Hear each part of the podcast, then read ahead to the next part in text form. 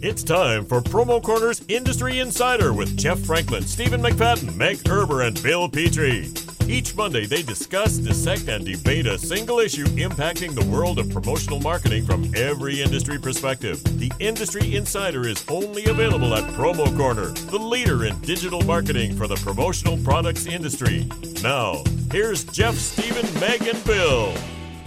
And welcome to another edition of the Industry Insider Podcast. I'm your host, Bill Petrie. With me, as always, well, almost always, our three other co-hosts of this fine, fine broadcast. We're going to get to them in a minute. But first, I want to thank our wonderful sponsor, InVault Promotions. You know, they're my favorite badge supplier. They don't charge setups. They don't charge for spec samples. They don't charge for self-promo badge, badges. And they have kick-ass custom-branded with your logo website that's going to allow your clients as a distributor to log in and fulfill their own badge orders one or two at a time as they need them. So you can check out badges make me crazy dot com for more details. But did you know, did you all know that starting this year in twenty twenty, they also have a full line of coasters? We'll be talking about that more in the upcoming weeks, but they've launched a farmhouse-inspired line of coasters, including wood, leatherette, and slate. I've seen them. They're fantastic. Full-color imprints, round and square, generic or personalized with names or variable data. If you want to get a jump start, check out now. Go ahead and go to sell coasters dot com, and you can see the different uh, options of coasters they're producing, and even snag a free self-promo coaster so you can see it firsthand. So head over to sell coasters dot com. You're not going to be sorry you did. Now, I did mention we have our other co-hosts on this fine broadcast. We've got Jeff Franklin.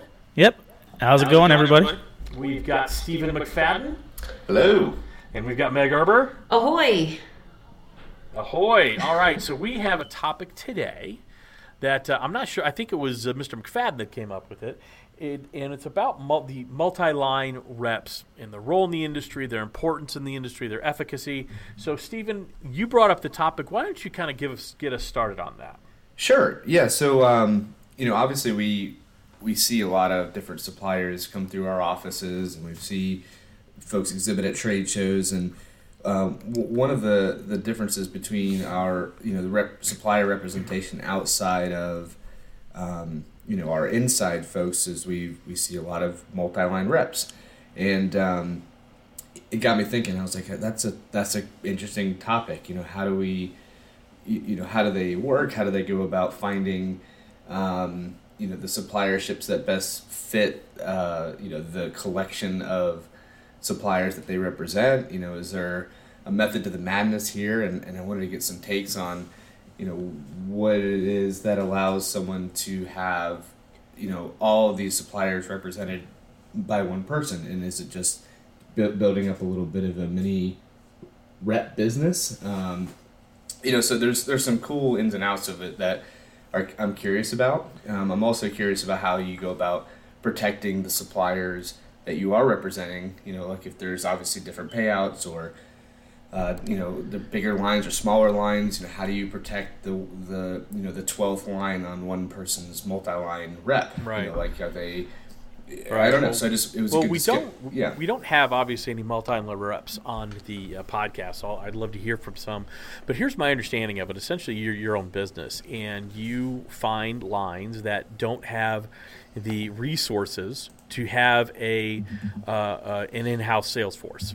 So you you know you're basically an independent contractor, and you work out a, a compensation structure, generally commission based, based on um, based on the sales you make for those uh, specific suppliers. I think you know most. And, and there's some great multi-line reps out there. Yeah. Uh, Lori, Lori Eaton always comes to mind when I think of a multi-line rep. Matt Isolt also, uh, uh, Michael Beach. There's some really great ones out there.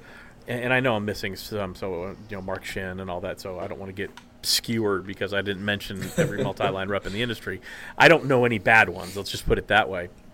Um, I, I find that, you know, when I have conversations with multi-line reps, Jeff, I'd love to hear your perspective on this.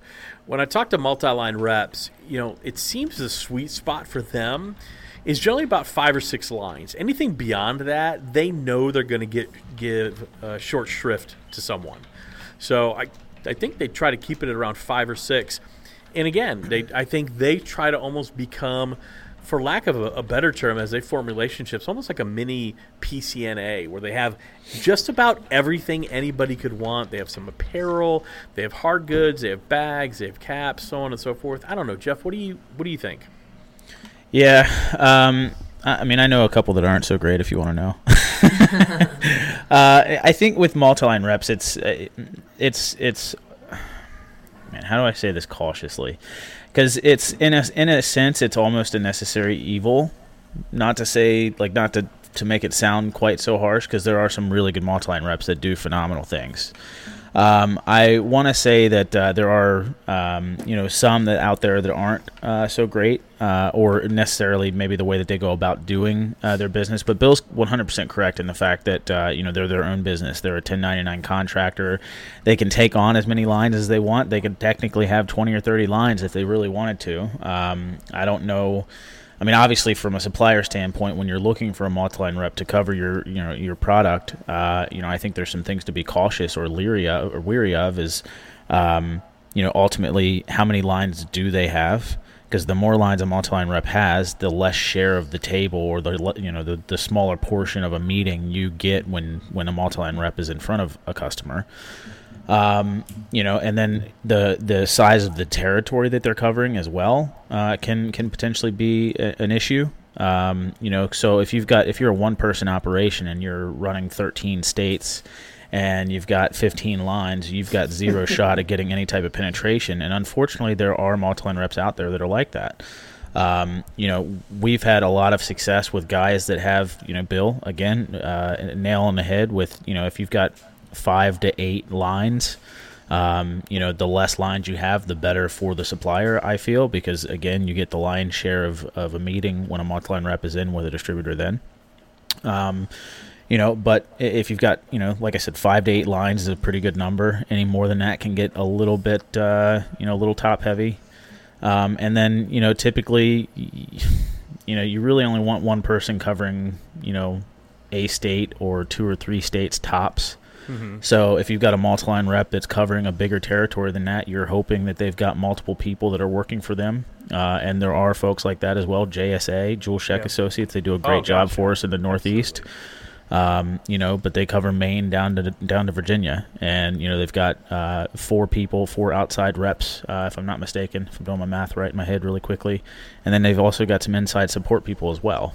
Um, so when you think of a multi-line rep, it's not always just a one-man band or a two-person mm. operation. Sometimes it's it can be, you know, a pretty decent-sized business as well. Absolutely. No, that's an int- that's interesting because I I don't we don't get a lot of uh, most of the representation I'm familiar with as far as multi-line reps are concerned are one, two, maybe three people. I, I've never heard of a uh, of a model like that, but that that makes a lot of sense. I get you know my concern as a distributor, and I, and I feel bad about this a lot of times. We'll have a multi-line rep, and they're, you know, they bring in the stack of catalogs, you know, one of each, and Ugh. I'm like, to be honest with you, I was like, I, I, I don't want you to talk to me about, about five of those. Like, I'm only curious about these three, you know, or like it's, you know, I thought you were coming in here to talk about company X when I don't really care about Y, Z, and every other letter, but um that's part yeah. of the struggle for a multi-line rep, too, is they want yeah. to make sure that they've got some pretty reputable lines because it helps them get in the door with the distributors. Yeah, so, exactly. you know, you might have, you know, one or two killer lines, but then the rest of your lines, uh, you know, or, or, you know, some of the smaller industries or, or I'm sorry, smaller smaller suppliers that you might not be interested in hearing.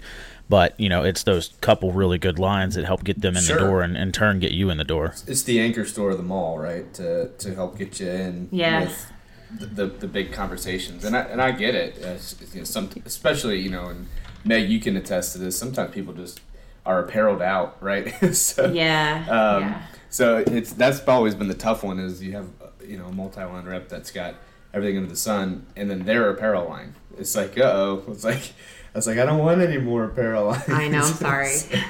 no, no, it's fine. I don't I don't lump you into the into the mix uh, because we don't mind hearing from. From you all at S and S, but it's just there's there's a uh, there's a billion apparel companies, right? Everyone's got their own. What do you mean? That's there's only it's for, one it's forty percent of the industry, though, Stephen. I mean, it's yeah. that's you know, twelve billion dollars worth of business. Of course, there's going to oh, be a lot of apparel guys. It's, uh, it's also so almost top heavy. So well, you know, I've I think seen that people have their faves. I've seen like the trends change over the years. I mean, I've been doing this now for fifteen years, and I started off as a distributor. And to be honest, I didn't sell a single piece of apparel my first six or seven years in this industry. It was all hard goods and tchotchkes, and but I was an online distributor, and we did have some multi-line reps come in. Um, Brisky, Brisky Walter. I remember he was the first one that came in. I remember he was like showing us leather jackets, and I'm like looking at my coworkers, and I'm like, I feel like so. I know, I know, and I'm like, I don't. I like it. Yeah, but we're not selling leather jackets.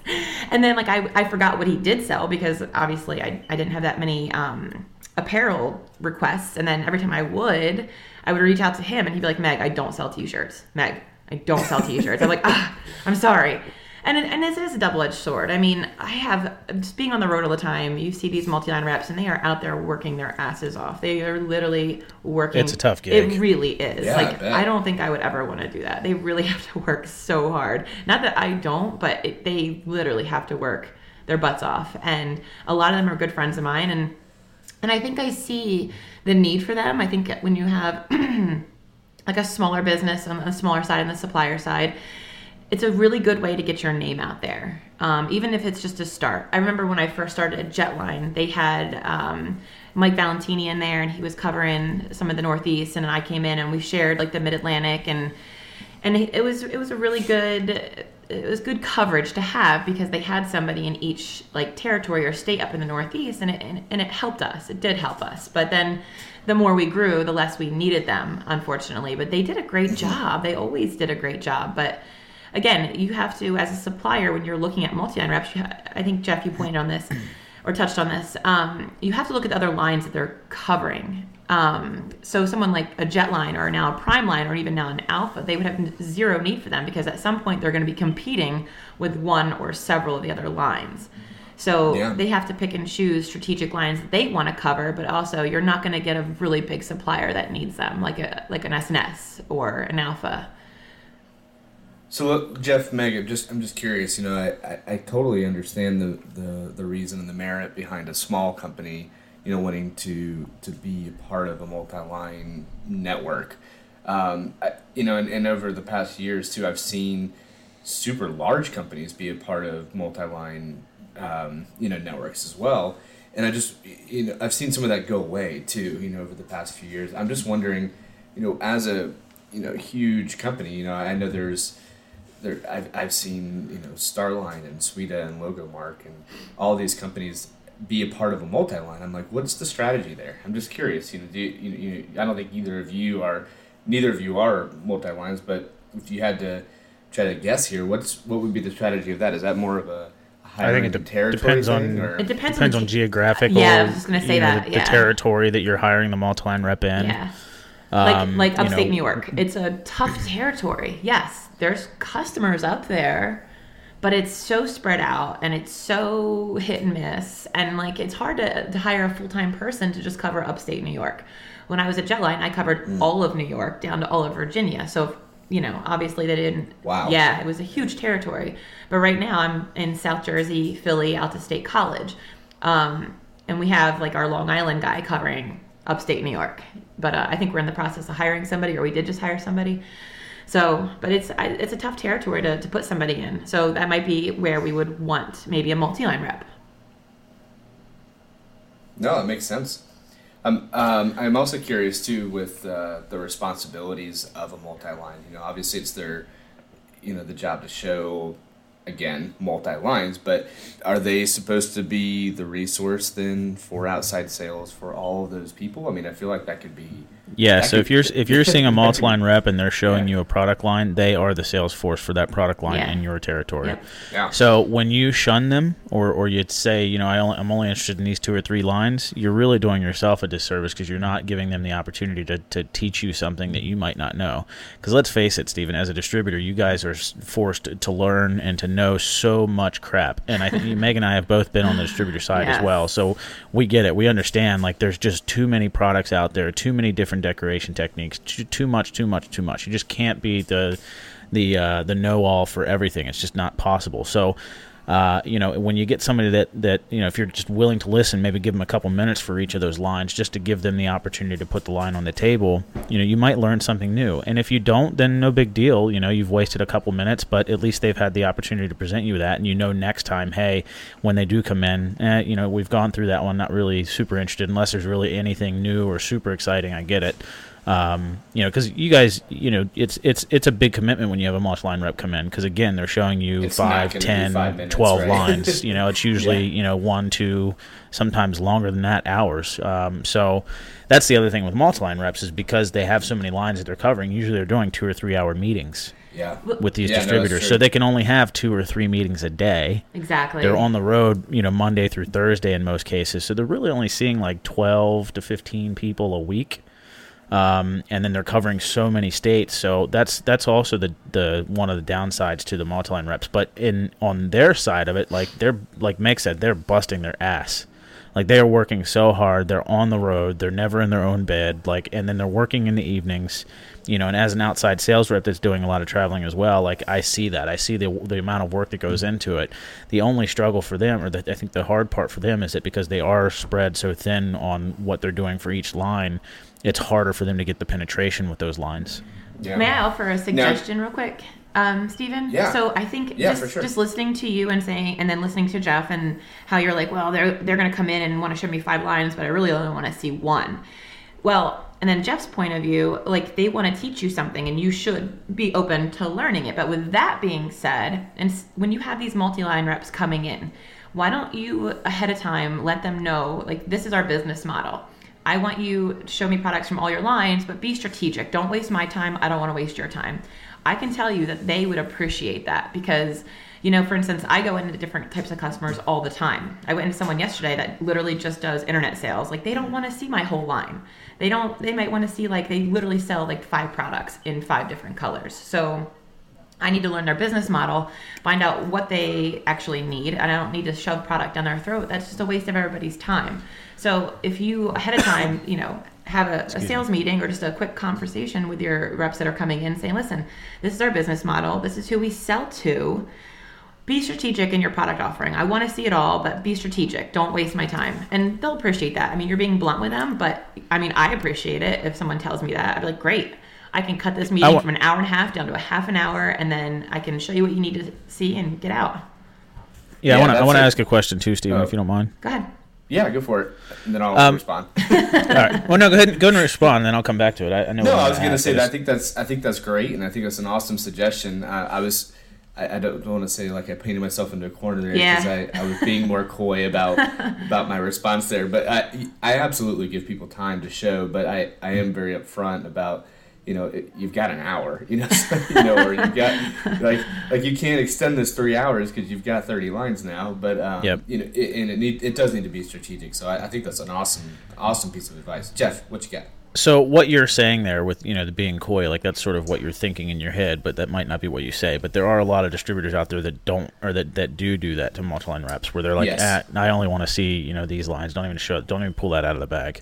And, that's, and so that's, that's why I'm saying that, because yeah. this is this is going out to a broad audience, and you know, yeah, really, you, you know, I want everybody to sort of take that to heart. Like these guys are busting their ass. You should give them the time of day. But again, like Meg's saying, you know, be respectful and, and be strategic as well. Uh, you know, every, like if you're giving them an hour, then they've got an hour, and they've got to do what that with that hour what they what they can do or what they want to do. Um, so my question to you is, how many multi-line reps are you seeing, and how much um, how much time do they give you before they book their meeting with you?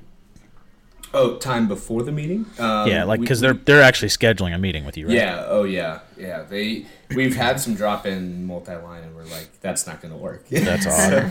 So, um, Nobody likes we, the drop-in sales call. No, it, we we usually stop them with the tote bag at the car. We're like, oh, we don't have people here. Like, like you need to schedule something with this, but. Um, yeah, no, normally we've got a couple months beforehand, so we oh, can wow. discuss pro, uh, projects or products yep. that they're going to be bringing. So that would have been that that would have been my suggestion, is that it's sort of in line with what Meg was saying, is that if you're getting that kind of time, um, you know, before the meeting, you know, maybe have a couple go-to logos and that you can send them, and then request, like, I want to know what lines you have, you know, your full list of lines. And then I want you to present, you know, virtual concepts or spec samples or case studies or whatever for these customers, and then actually send them in logos and let the multi-lines do some work for you. That's a great that idea. Is before, an amazing before idea. The presentation. And multi-line reps, why are you not asking for these things? Why are you wasting your own time? Talk to these salespeople. Like, this is how we grow as an industry. This is how we evolve. This is how you leave those lazy reps on, on the sidelines. You need to be more strategic yep. as well. Like, when you're booking these meetings or attempting to do a drop-in, you need to have something tangible or have something that's worth their time as well. Like, reach out, hey, what projects are you working on? You know, send me the logo, send me, you know, whatever. And then come with come prepared with something to offer, not just, here's my product from this line and this is my product well, from that line. It's not fair to anybody. Yeah, at that point, so, you're just a presenter. Yeah, you're just checking yeah, a box. I do have one... One question is kind of the, the, the sticking point I've had with, with multi-line, and maybe we can we can smash it, but who, whose fault is it when they are stretched too thin? Is it the suppliers who are no. who are no. hiring multi-line? Or no. is it the they're, multi-line? They're ten ninety-nine, so they, they pick their territory, they pick their lines, yeah. they pick all of it. It's their why, business. Why would the supplier think, allow that, though? To well, because they need, represent, they need representation in the field, and so that's... the less, the least cost, or it's the most cost effective of, of what's out there. Okay. You know, I, and, and I think the challenge, you know, Jeff was hitting it on the head, you know, I need more money, I'll take on another line. I need more money, I'll take on another line. And yep. that there is a sweet spot. I do think it's between, I think it's six. Grow the sales said, on the line. I think you said five to eight, Jeff. I don't think yeah, that's I said wrong five to eight. Either. I'll tell you what's something that's interesting. So back in my consulting days when I ran Brandivate, um, my biggest client was OrigAudio. Mm. Um, before they were purchased by Hub, obviously. And their uh, entire sales force were multi-line reps. Mm-hmm. And yeah. and they did a great job.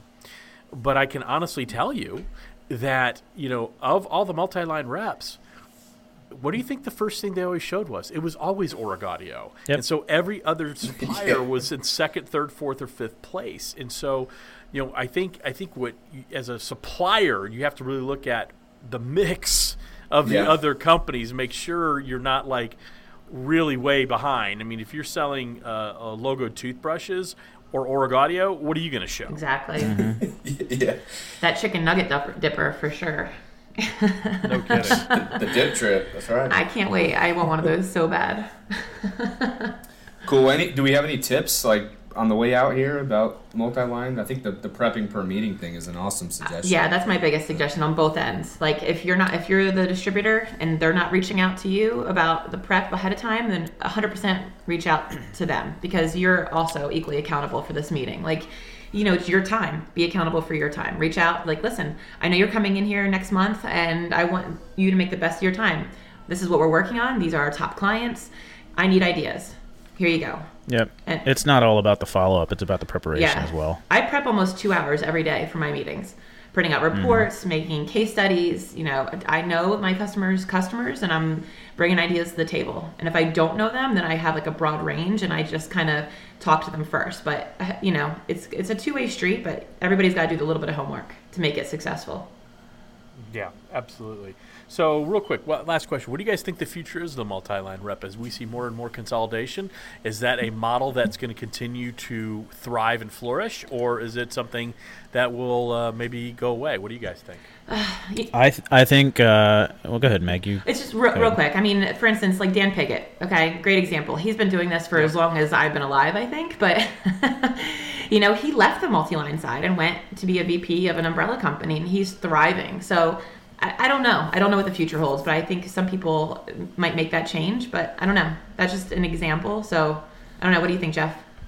I don't know how long it'll take uh, or if it'll completely ever go away, but I think it's going to definitely deteriorate or go away completely, in my opinion, because I think with, you know, with technology and online and e-commerce and everything else, I think ultimately uh, suppliers may end up, you know, foregoing the multi-line rep and more leaning towards inside sales reps.